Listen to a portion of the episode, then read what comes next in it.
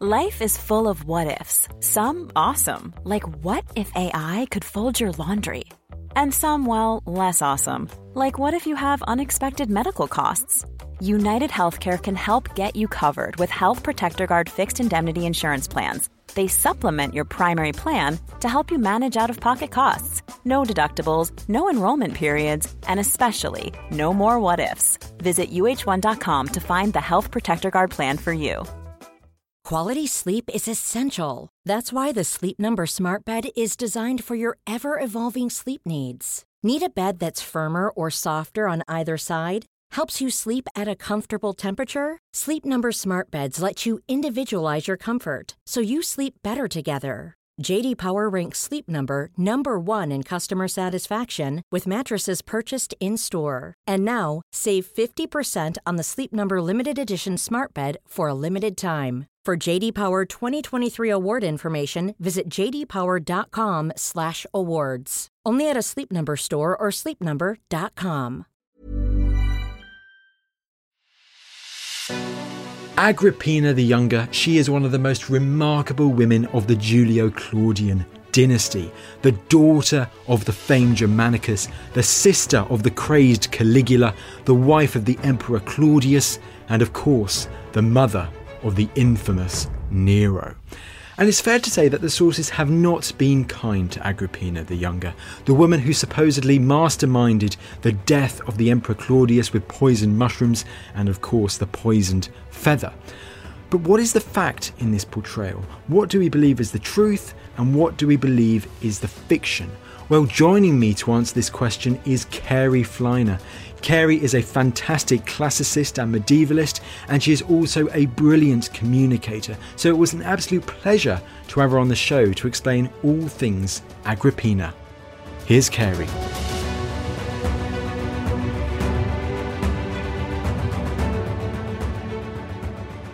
Carey, it's great to have you back. It's good to be back under very different circumstances, but that's all right. Well, under very different circumstances indeed, but history goes on. And I have been very much looking forward to this. Agrippina the Younger, this is a woman who seems to have fallen victim to the writings of later Roman historians. Oh, it's not even later Roman historians. Her her bad press actually begins during her lifetime. There there are writings from her lifetime.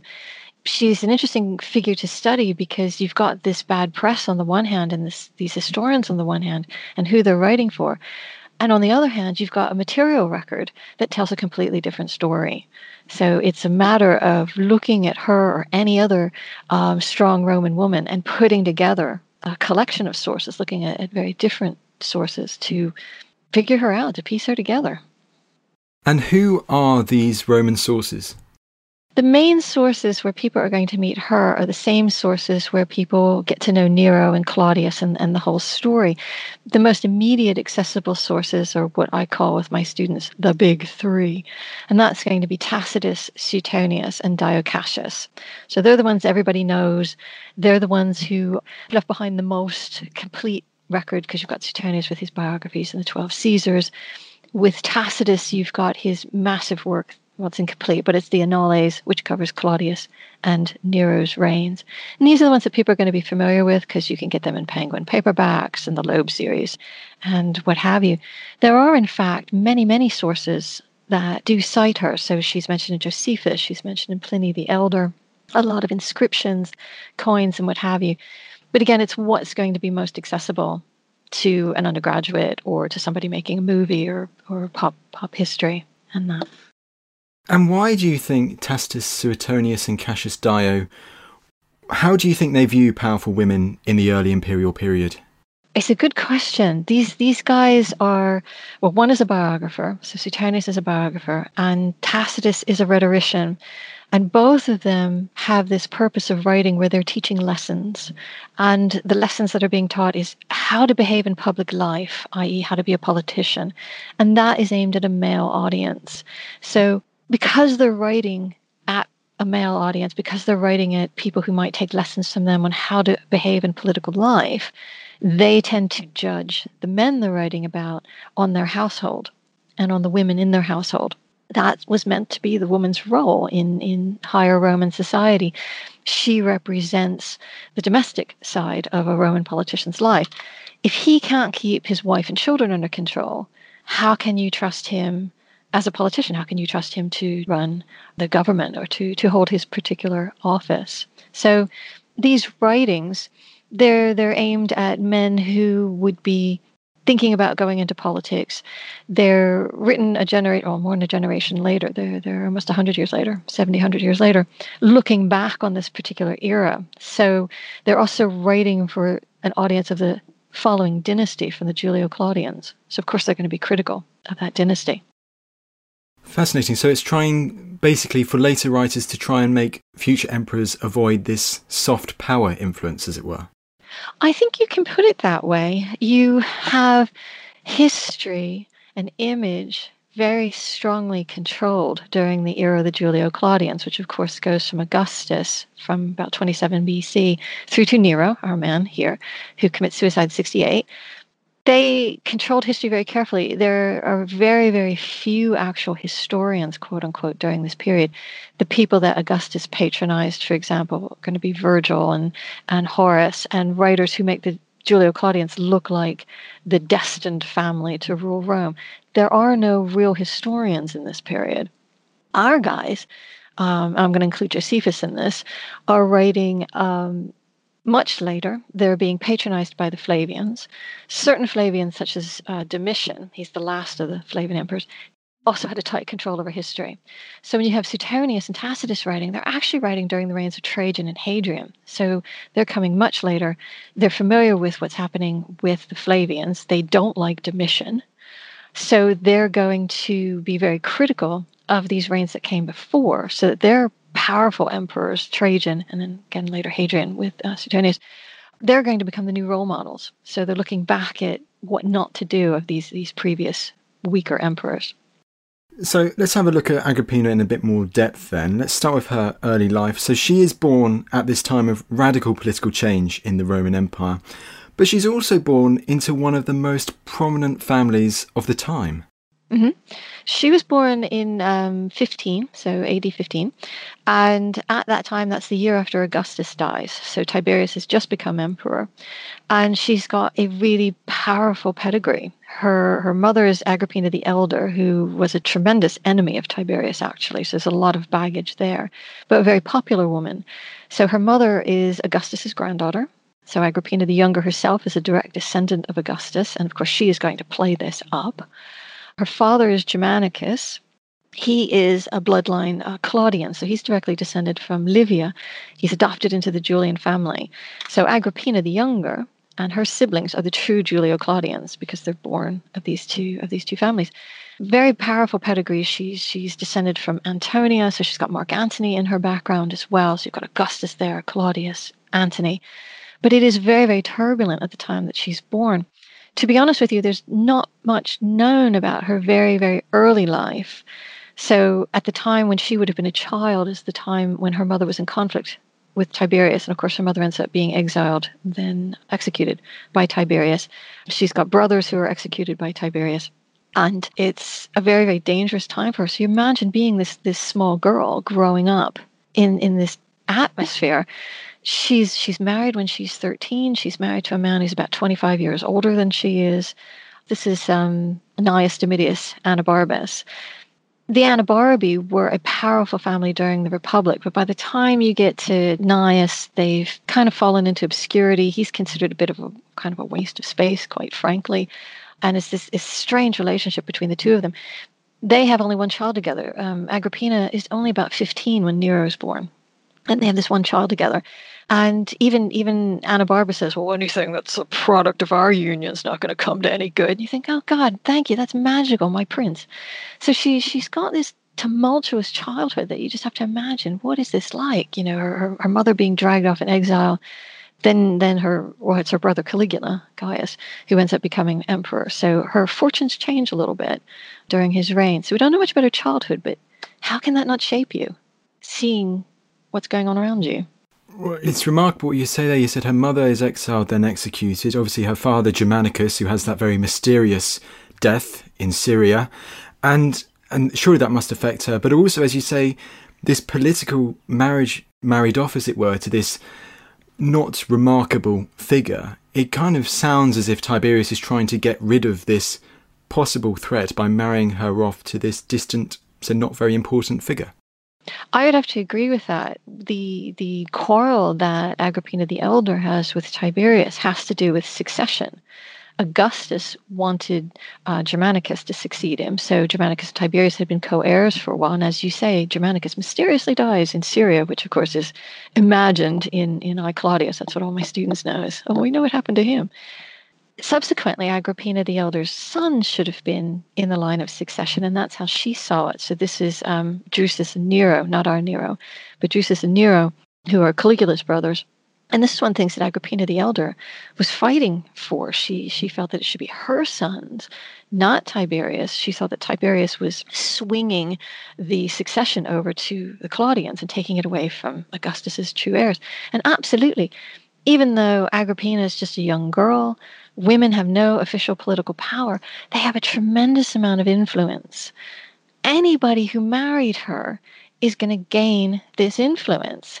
So even Ahenobarbus, had he not been out, I don't know, peeling grapes or, or whatever it was he did in, in his dotage, he could have actually made a claim for, I'm going to call it the throne, even though they weren't kings. He could have made a claim through her. So you marry this pedigree, it strengthens your pedigree. Um, fortunately, quote unquote, for, for Tiberius or whatever, he's going to die. And she ends up widowed. So we talk about this, we talk about the death of Tiberius and the death of Ahenobarbus. And you mentioned it earlier. Agrippina's fortunes change when Caligula comes to power. They change, well, they change literally and, and, and figuratively. She does have a second husband, and we don't know too much about him. Um, that's Passienus he was very well spoken. He's, if I'm not mistaken, and I frequently am, a descendant of Sallust. So he's got he's got this grand background. He had been a, a jurist during the time of Julius Caesar, and he was he was very careful with his speech that he managed to survive this particular period. He's very very wealthy. And as I said, we don't we don't know too much um, about him because he also dies very young. Agrippina was blamed for that. It was, it was, claimed that she poisoned him. But she, of course, gets all of his money at that point. So she's had the second marriage.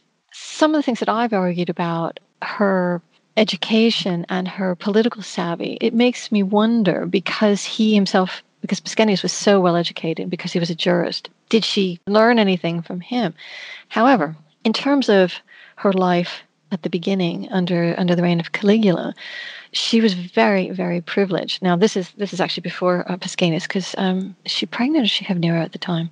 I can't remember my timeline. I'm sorry. It's it's so it's so bunched together.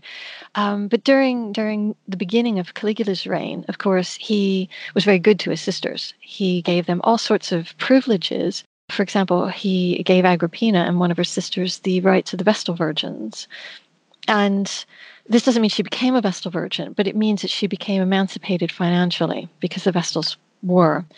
And this meant that she's got many more privileges and independence, unlike other women, even in the imperial family, would have had. So she, she's got all these rights and privileges to appear in public on her own. She's got um, a special seat that she can have at the games that makes her very prominent.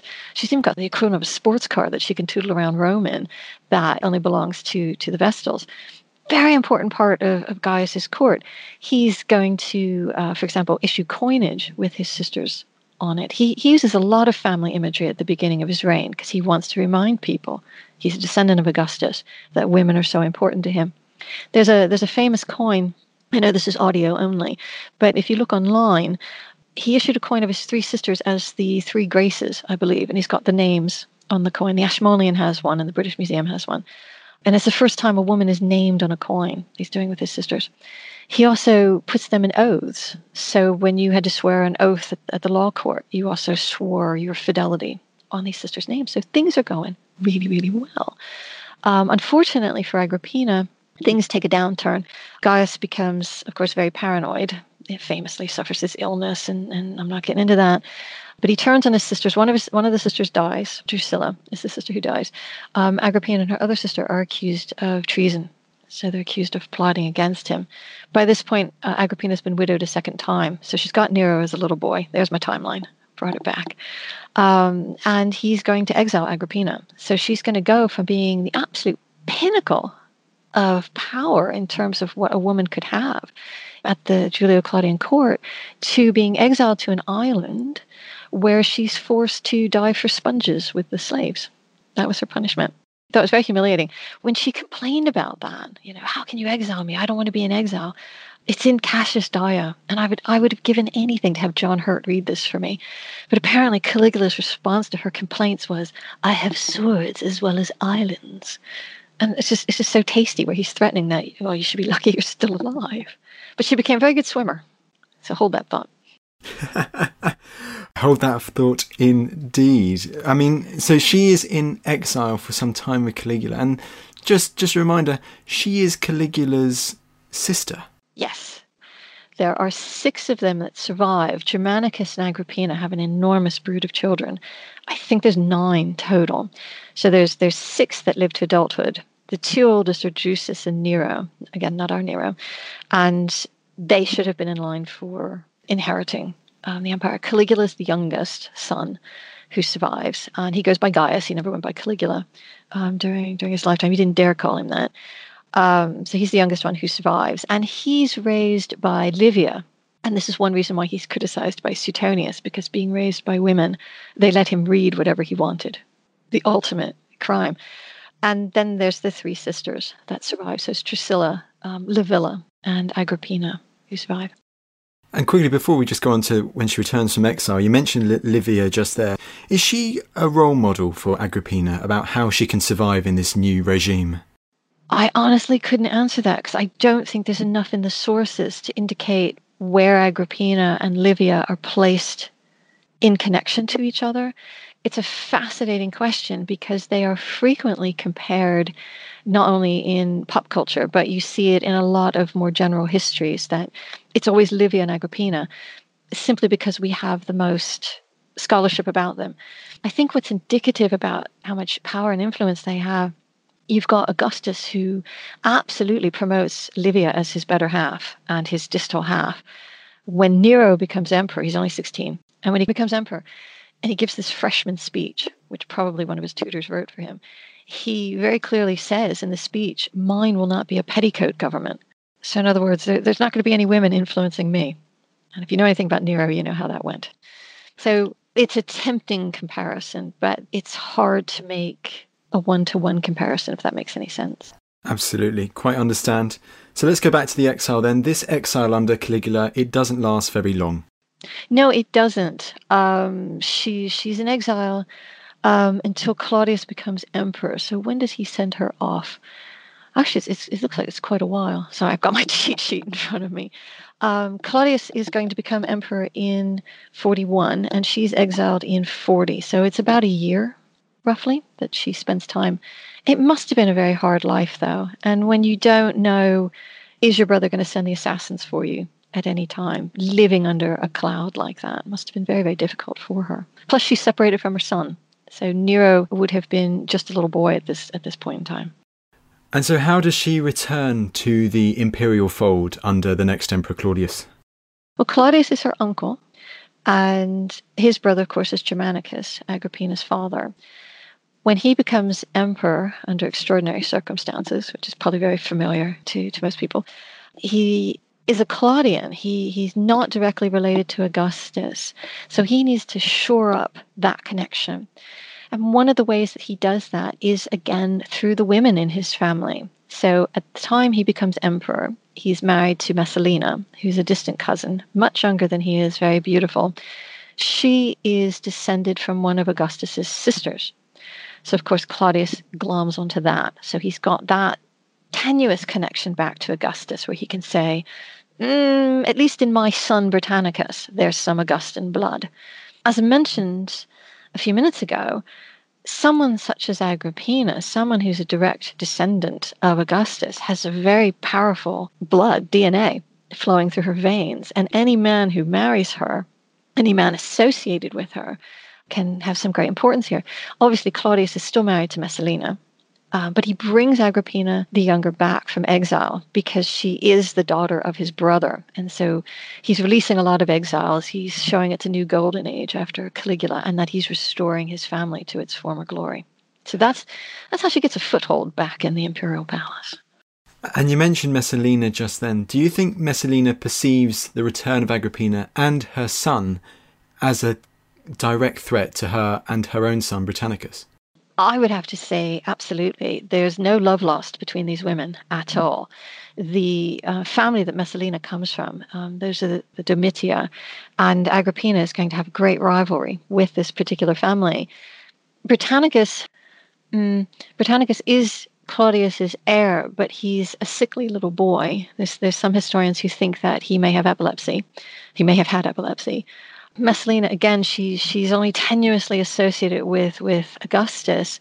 It's not particularly unusual amongst Roman aristocrats, and especially in the Julio Claudian family, to divorce for political expediency. So she might see, oh my God, this beautiful woman who's come back, who's a Julio Claudian, she's going to be a threat to me.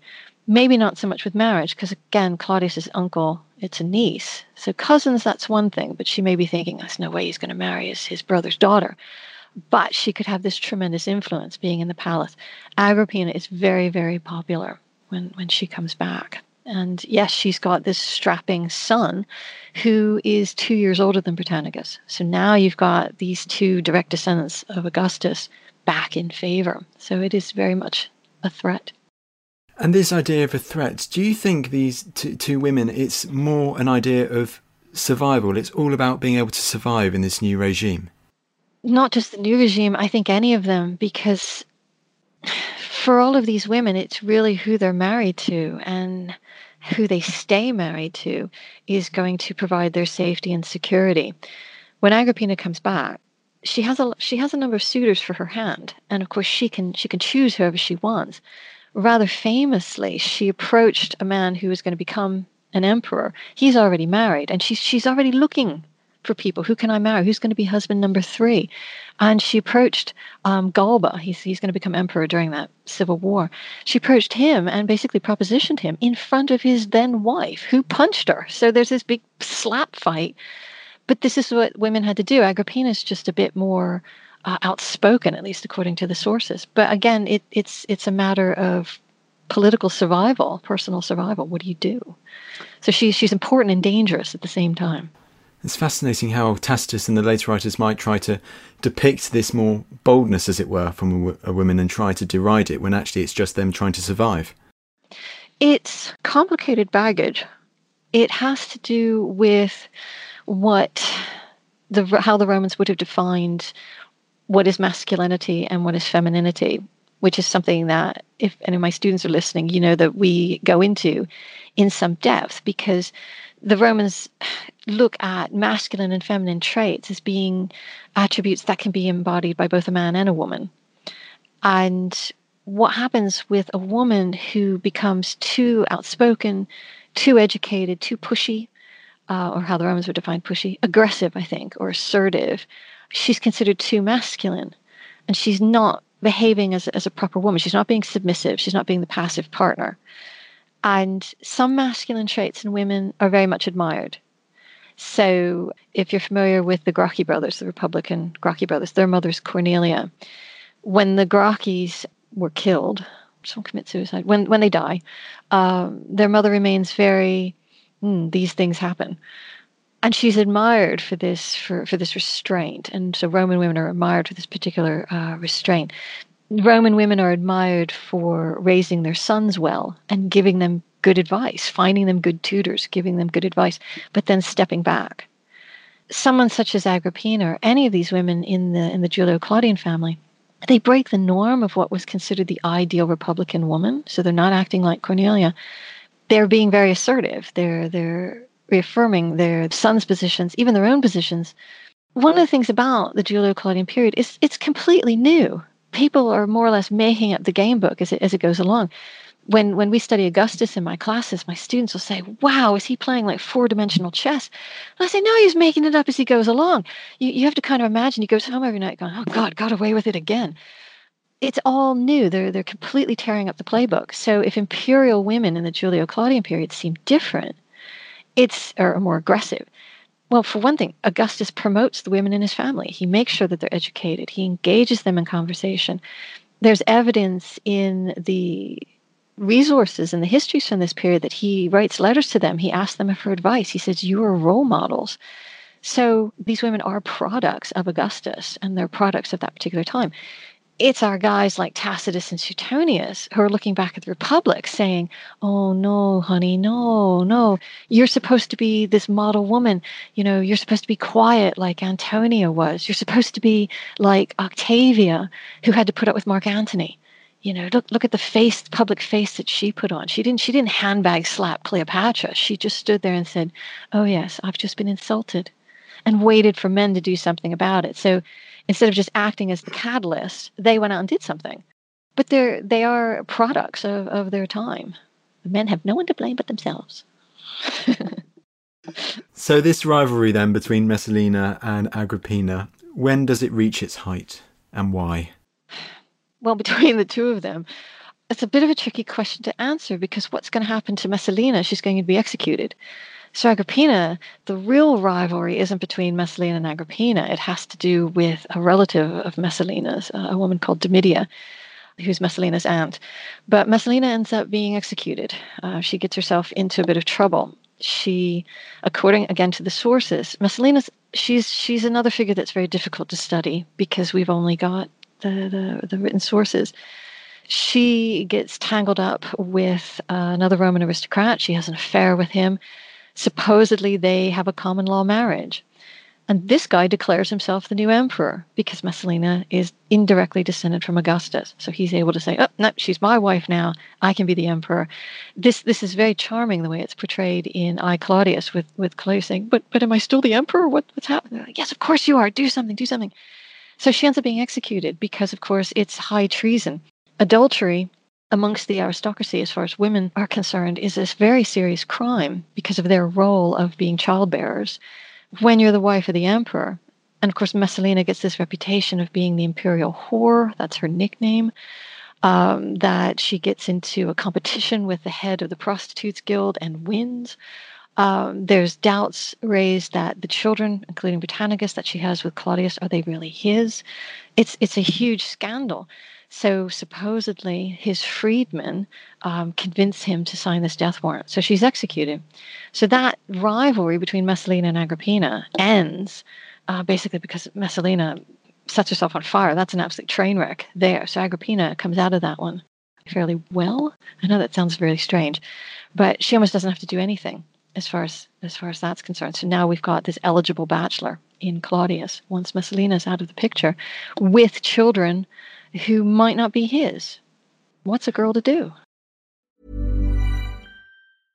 Ready to pop the question? The jewelers at BlueNile.com have got sparkle down to a science with beautiful lab grown diamonds worthy of your most brilliant moments. Their lab grown diamonds are independently graded and guaranteed identical to natural diamonds, and they're ready to ship to your door. Go to Bluenile.com and use promo code LISTEN to get $50 off your purchase of $500 or more. That's code LISTEN at Bluenile.com for $50 off. Bluenile.com code LISTEN. Quality sleep is essential. That's why the Sleep Number Smart Bed is designed for your ever evolving sleep needs. Need a bed that's firmer or softer on either side? Helps you sleep at a comfortable temperature? Sleep Number Smart Beds let you individualize your comfort so you sleep better together. JD Power ranks Sleep Number number 1 in customer satisfaction with mattresses purchased in-store. And now, save 50% on the Sleep Number limited edition Smart Bed for a limited time. For JD Power 2023 award information, visit jdpower.com/awards. Only at a Sleep Number store or sleepnumber.com.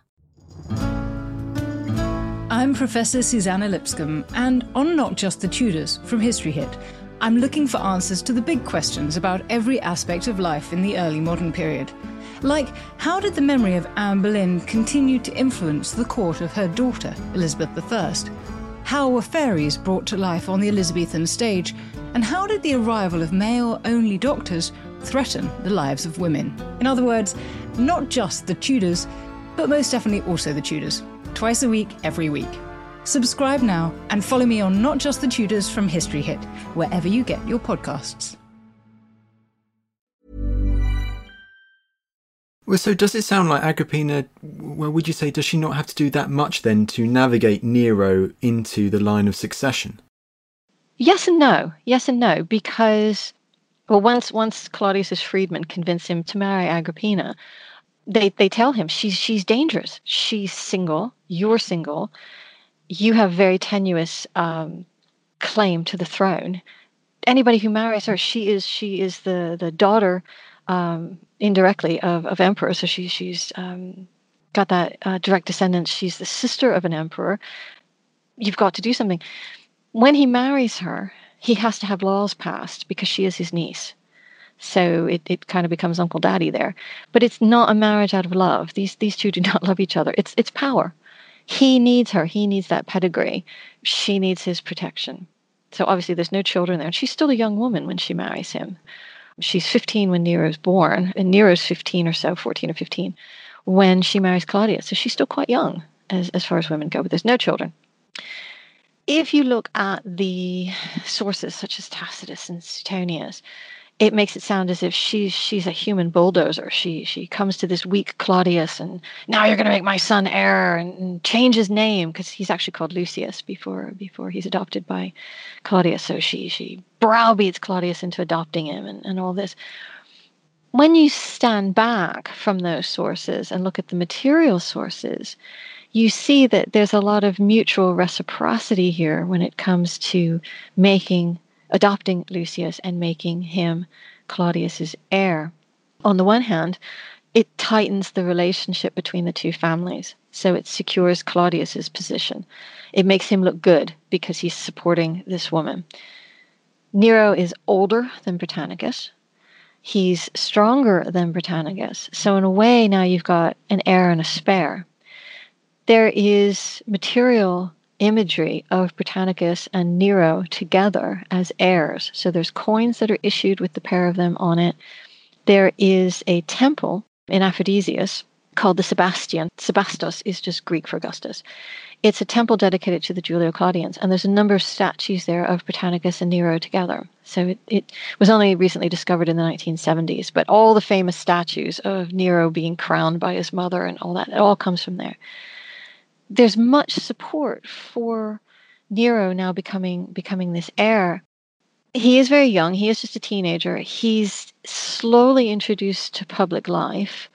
He does the equivalent of opening supermarkets, if that makes any sense. So he's he's present at, at affairs where a young boy just starting to, to get his feet wet in public life would be introduced. It would have been foolish for Claudius not to adopt him and not to name him his heir. In the classical world, illness was seen as a as a weakness of character. So if Britannicus was weak, if Britannicus had this illness, having a strapping young lad like Nero as your heir would have just made sense.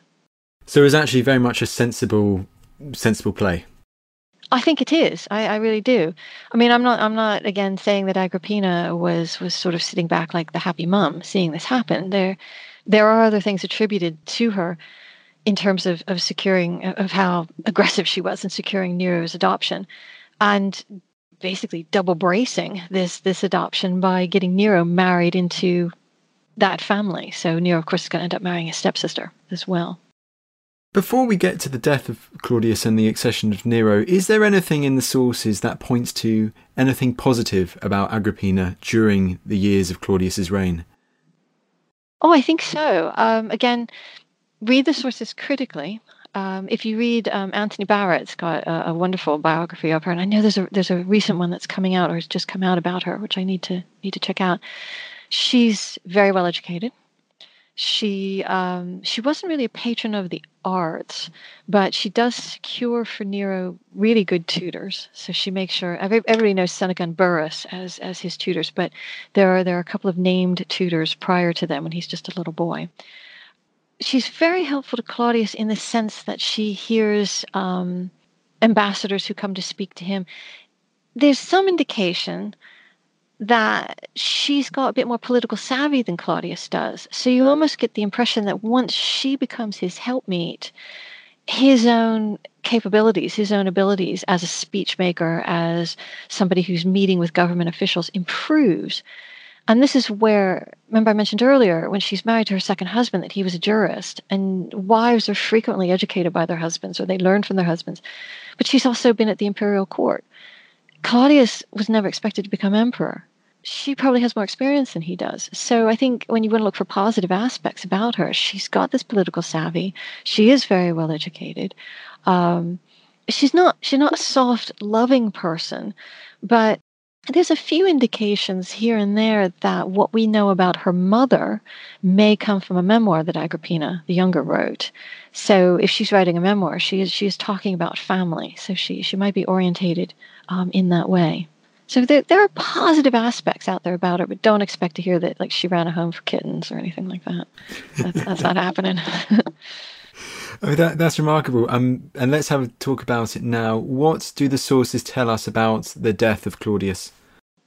The sources make it sound as if Agrippina was suspect number one. So very famously, um, everybody everybody knows that Agrippina served Claudius a dish of poisoned mushrooms because that was his favorite meal. And you've got this image of her with uh, the paperwork, making Nero heir and saying, "Sign this now, sign this now." Ooh, here's dessert and that you know the minute he signs off all the paperwork she she has him slip on a banana peel there has actually been there, there's some there's an article I can, I can dig it up for you later um, where somebody very very carefully demonstrated that she may not have been the person behind um, the poisoning and of course it probably wasn't i mean horrible histories corrects everybody on this it wasn't the mushrooms themselves it's a poisoned feather that he used afterwards to, to make himself vomit um, whether she was directly responsible or not, the sources do make it sound as if she's going to capitalize on it. Shortly before he died, she issued a proclamation, a public proclamation, that if anything were to happen to Claudius, Nero would be more than capable of taking over. And you think, ooh, that's sinister. And you imagine her going off laughing like a James Bond villain after that. But again, if you step back from that, Claudius was not in good health anyway um, this is reassurances that this teenage boy, who again doesn't have any military experience, hasn't shown himself to be interested in any sort of political history, but saying, oh, yes, if anything happens, look, we've got this heir. And this does go back to um, a tradition amongst the Julio Claudians of always saying there's continuity. This person is, is always there. After Claudius died, she immediately has the Praetorian Guard name Nero the new emperor. Again, that looks very sinister. But again, if you step back from that, well, that makes sense because I mean, look at the look at the jamboree that followed Caligula's assassination with the with the guard running crazy through the house, and how do you know all these people aren't just going to rush forward and say, "Oh, I'm I'm an heir, I'm an heir, I can take over, I'll marry you," you know, the merry widow and that. So she has the Praetorian Guard issue this proclamation immediately. She also keeps Britannicus and his sisters locked away so the public can't see them. That also looks sinister. Why can't the public see them? I don't know. If, if you look at it and you think this is somebody who has to do a lot of damage control, this is somebody trying to keep calm after Claudius dies, what's going to look like suspicious circumstances, you might have people who are still supporting Messalina and her child. You don't want to have this factional split. She saw that with her mother between Tiberius and his family, Gemellus, his grandson, and her own brothers. I mean, it's speculation, but it can be seen as very sensible. The sources, of course, immediately rush in and say, "Oh, just look at her. You know, she she seized her moment and she she hid the other children." But Britannicus is in the public eye after Nero becomes emperor. He's not hidden. It's just at that particular moment. It's a crisis moment. The succession is always a crisis period. So she's running around doing what she can. She doesn't want a repeat of what happened to her mother, I suppose you could say. Of course, because you see that past experience, as it were, as, as she's seen from her mother what could happen, as it, she's trying to make sure the same doesn't happen for her son. I can see that happening.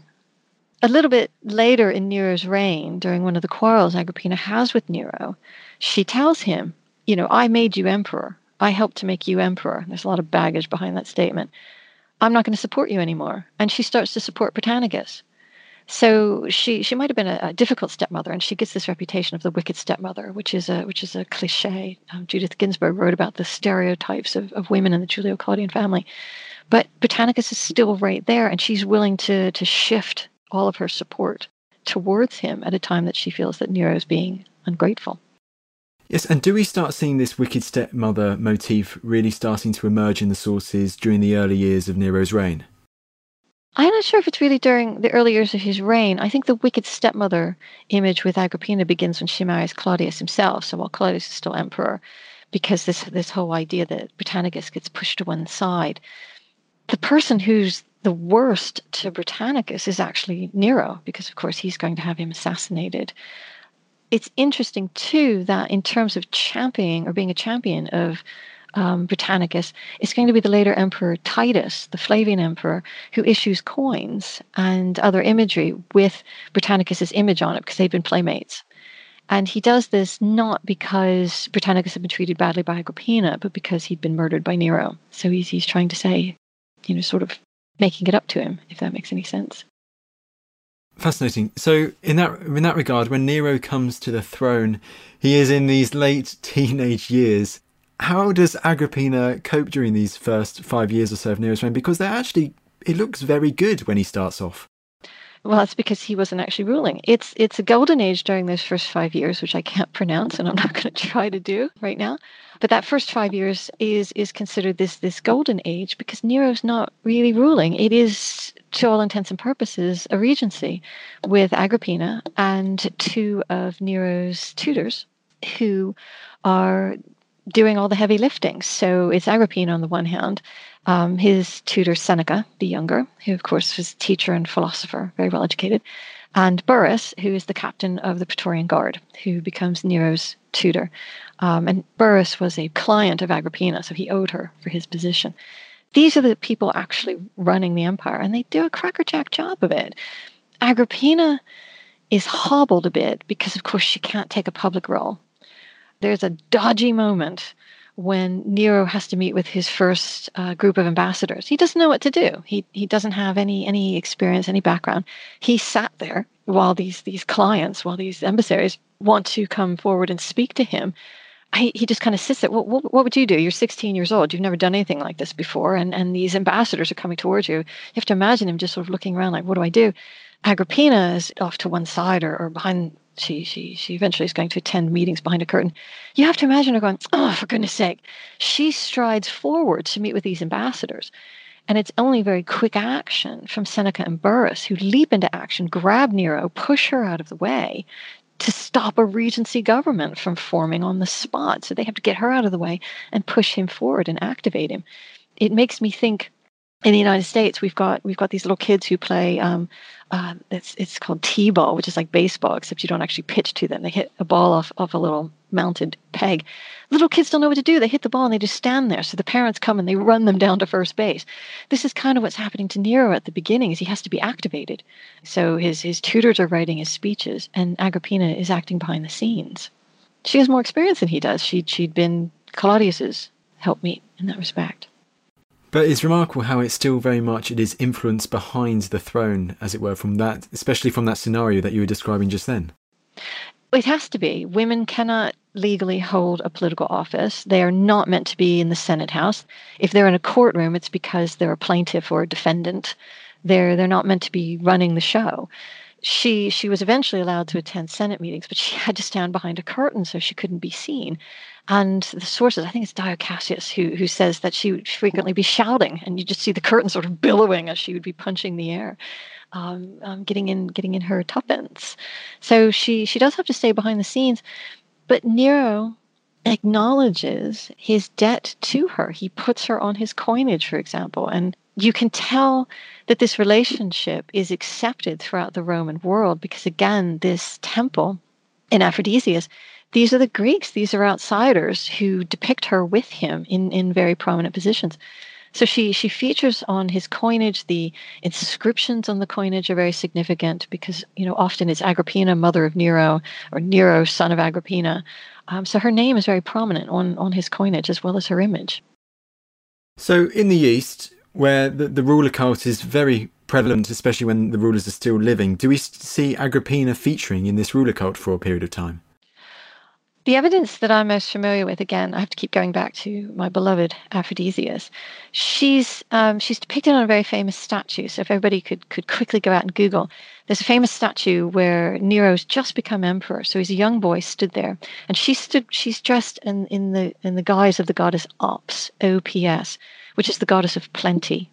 She appears to be putting a crown on his head, and that's been interpreted by many people, many of my students, as, oh my God, she's making him emperor because that's what she says. She's not actually. She's being shown as giving him to the Roman people because that's how she makes him emperor. She gives birth to him, her blood becomes his blood. And in this statue, as this goddess, and it's not unusual for these empresses to be depicted as goddesses of plenty. Um, Livia was frequently depicted as Ceres, for example.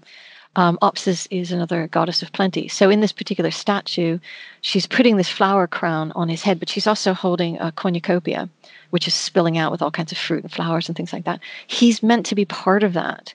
So as far as as that goes with the imperial cult in the East, I think as as a as a woman, she's being perceived as giving this to to the Roman Empire, giving this boy to the Roman Empire, this new Augustus. So, when did the coinage of Agrippina start? When does it start to fade? When do the statues start to fade? When does this relationship between Agrippina and Nero start to fade? We hear a lot about Agrippina in the sources up to and in in the reign of Claudius, and then in the first year or so of Nero's reign. That's when she's very active. So this is 54 when he becomes emperor. She more or less disappears from the sources until about 58 or 59. So that five years when we know oh, this good stuff is going on. Um, it's not really remarked upon by Tacitus and Suetonius, probably because it is good times and, and the good stuff's happening. They like to they like to point out the the bad times. By the time you get down to 59, which of course is the year that Agrippina dies, um, Nero is about 20, 21 years old, and he starts to rankle a bit under the fact that mom is controlling everything and that his tutors are controlling everything one has to be very careful here because you don't want to start looking into, oh, it's very Freudian that he's having mother son issues. Uh, Miriam Griffin, who also has written an excellent biography of Nero, stresses this that it's so tempting to go Dr. Freud on the pair of them.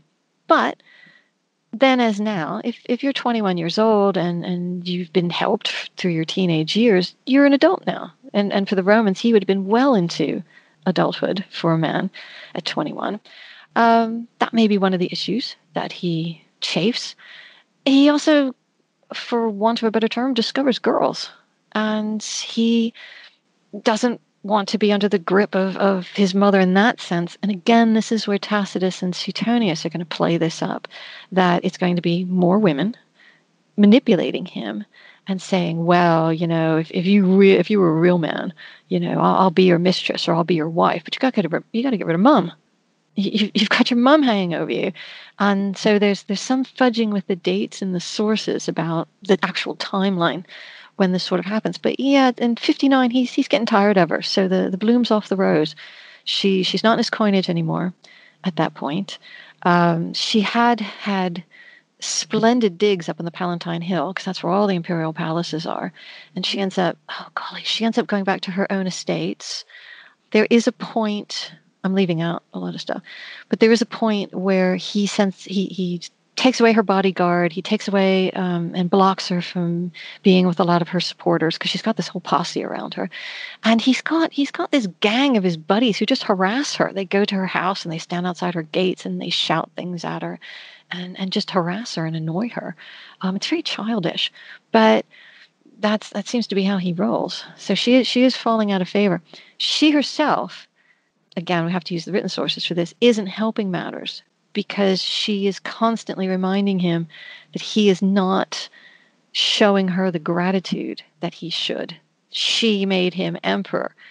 And again, this is where people run with it, saying, oh, yeah, that's right, she killed all those people.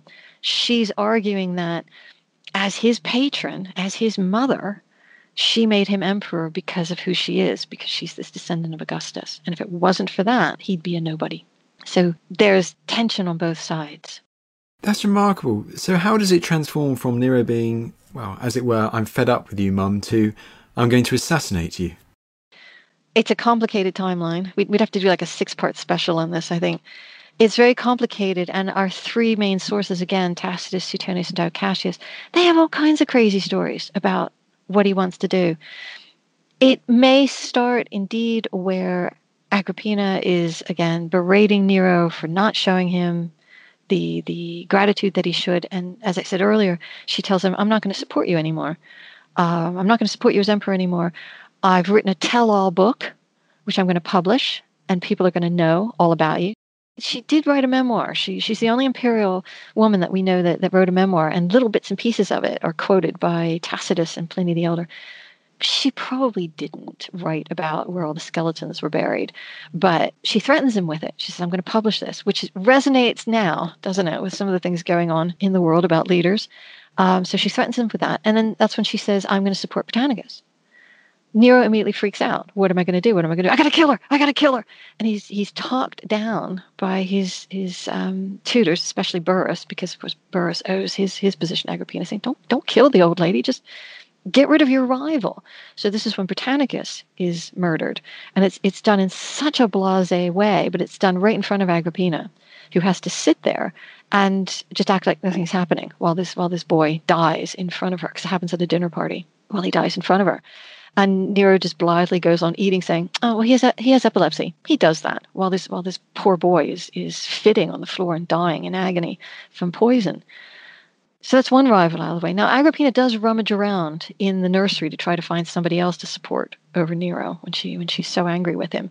Um, and the guy that she chooses just heads for the hills. Once he finds out that Agrippina is, is wants to support him, he's like, "Oh hell no!" And he gets out of here. He sees a distant cousin, and he leaves town. Again, when Nero learns about this, he he wants to have her killed. He's desperate to have her killed.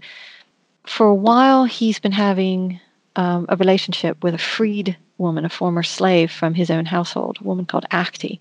He's been tormenting Agrippina that he's going to marry this girl. And this would put, of course, the marriage that's been arranged with his stepsister into a mockery, and it would put everything he did with Claudius into a mockery.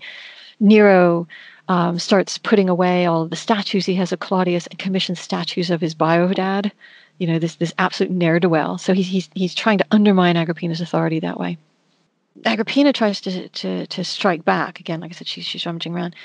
Nero finally reaches a point where he says, I've, I've got to get rid of her. And according to the sources, he comes out with all of these crazy schemes that he's he sends her a, a collapsible bed. So he sends her a bed that's like a canopy bed, but it's got a lead canopy instead of a cloth canopy, as you might suspect. And of course, it collapses and, and she escapes from that under various scenarios. There's another story that, as you know, Nero is very fond of the theater. He loves theater and he loves all the craziness that you see in the theater and that he had seen a production, one of these productions where they where they dam up the theater and they flood it, and they've got ships and they do sea battles. And he saw this one production where they had these ships where the fronts came open, kind of like the D-Day ships where they could roll the tanks out. He thought that was really cool, and he thought, what if I gave my mother a ship that fell apart like that? So he gives her this wonderful ship one of the stories, the stories that I tell, I try to combine them a little bit because it's, it's great drama. That she she's invited to this dinner party. Now he's been mean to her for so long that when he invites her to this dinner party, she's oh, thank you. It's about time that you show some respect for me. Wonderful dinner party. He's praising her. He's giving her presents. He's opening up the vaults and giving her jewelry and clothing that belonged to previous empresses. You'd think after all this time she'd be suspicious because anyone in the Julio Claudian family who acts nice to anybody else. I mean, I'd be instantly suspicious that. And he says, Well, why don't you take your new boat home? He's deliberately made sure, because she's had to sail across the bay from her estate, he's deliberately made sure that her boat's been crippled. As, as she was sailing over, he had his buddies go out and ram her boat. He said, Well, your boat's out of commission. Why don't you take the new one home, which is his collapsible boat? Okay, fine, great. So she, as she's sailing back that night, the boat falls apart around her. Just to make sure, Nero sends some of his cronies out to, to kill any of the survivors in the water. So, of course, these guys are sailing around and they're calling to survivors. Agrippina's maid starts calling, I'm over here. I'm Agrippina. Come and save me. I'm the emperor's mother, not realizing they're assassins. So they row the boat over and they beat her to death with oars. Remember, I said earlier, hold that thought. Agrippina's an excellent swimmer. She's able to swim to shore. It's about this time when she starts to twig that maybe her relationship between herself and Nero's gone south. She manages to make it home. Nero's partying because he thinks he's got Agrippina out of the way. She sends him a letter saying, Dear son, if you were worried about me, I'm fine. How are you? so this is when he absolutely freaks out, sends assassins. Um, the well, the poor guy uh, that she sends um, with the message um, Nero has killed. Nero Nero does you, you know like in, in really terrible films where, where cops will plant things. Um, there's this episode, The Young Ones, where, where the cop just literally throws a bag of marijuana at, at one of the one of the students. Says, "Ooh, ooh, ooh, planted drugs." Agrippina's messenger is standing there giving this message, and Nero has one of his soldiers throw a sword on the floor and says, Is that is that a sword? Are you trying to kill me? So he has her messenger killed. It's it's absolutely nutty what's going on here towards the end. These assassins are sent um, to Agrippina's uh, palace. I can't I can't imagine she's surprised. And according to the story, they they knock her to the floor, and as she manages to gain her feet, she tells them, she, she points to her womb and she says, If you're going to kill me, strike here, because this is the source of all of Rome's troubles. So she gets that last word in as well. But it's it's completely over the swings towards the end. There's a movie out there. it sounds like she has this this last noble death speech, as it were, given in the sources. Oh, they, they, they do they do give this to her. And what's really interesting is long before Tacitus and Suetonius, and definitely long before Dio Cassius, are writing all of this. In Nero's lifetime, there's a tragedy that's written and performed called the Octavia, which is about his wife, his first wife, whom he also has executed. And in the Octavia, which he may well have seen, um, Agrippina plays a ghost.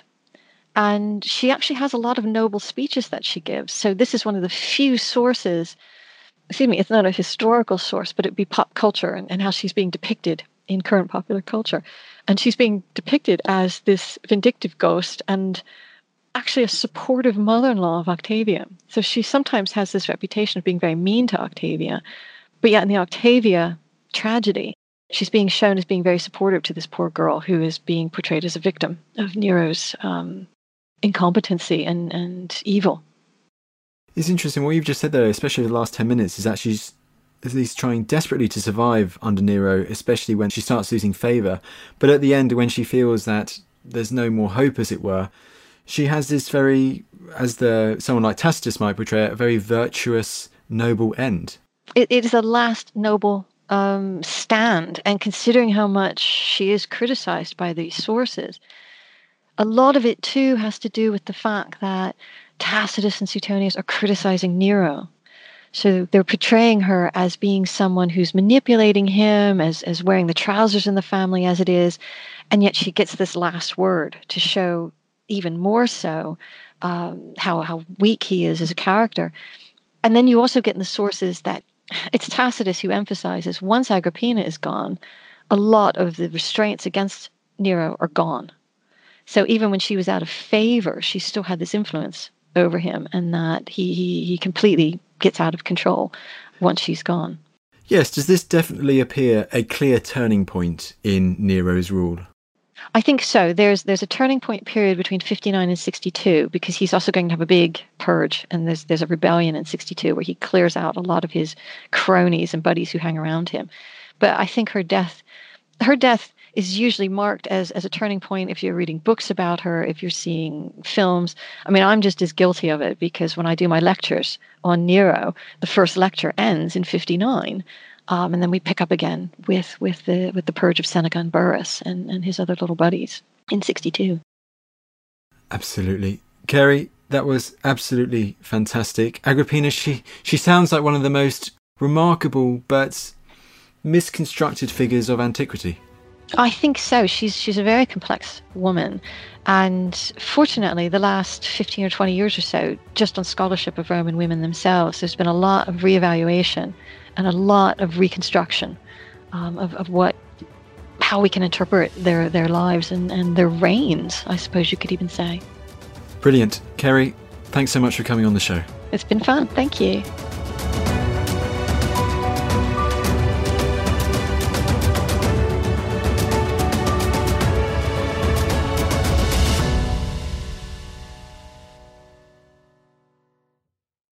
Thank you for listening to this episode of The Ancients. Please follow this show wherever you get your podcasts. It really helps us and you'll be doing us a big favour. Don't forget, you can also listen to all of these podcasts ad-free and watch hundreds of documentaries when you subscribe at historyhit.com slash subscribe. As a special gift, you can also get your first three months for just £1 a month when you use code ANCIENTS at checkout.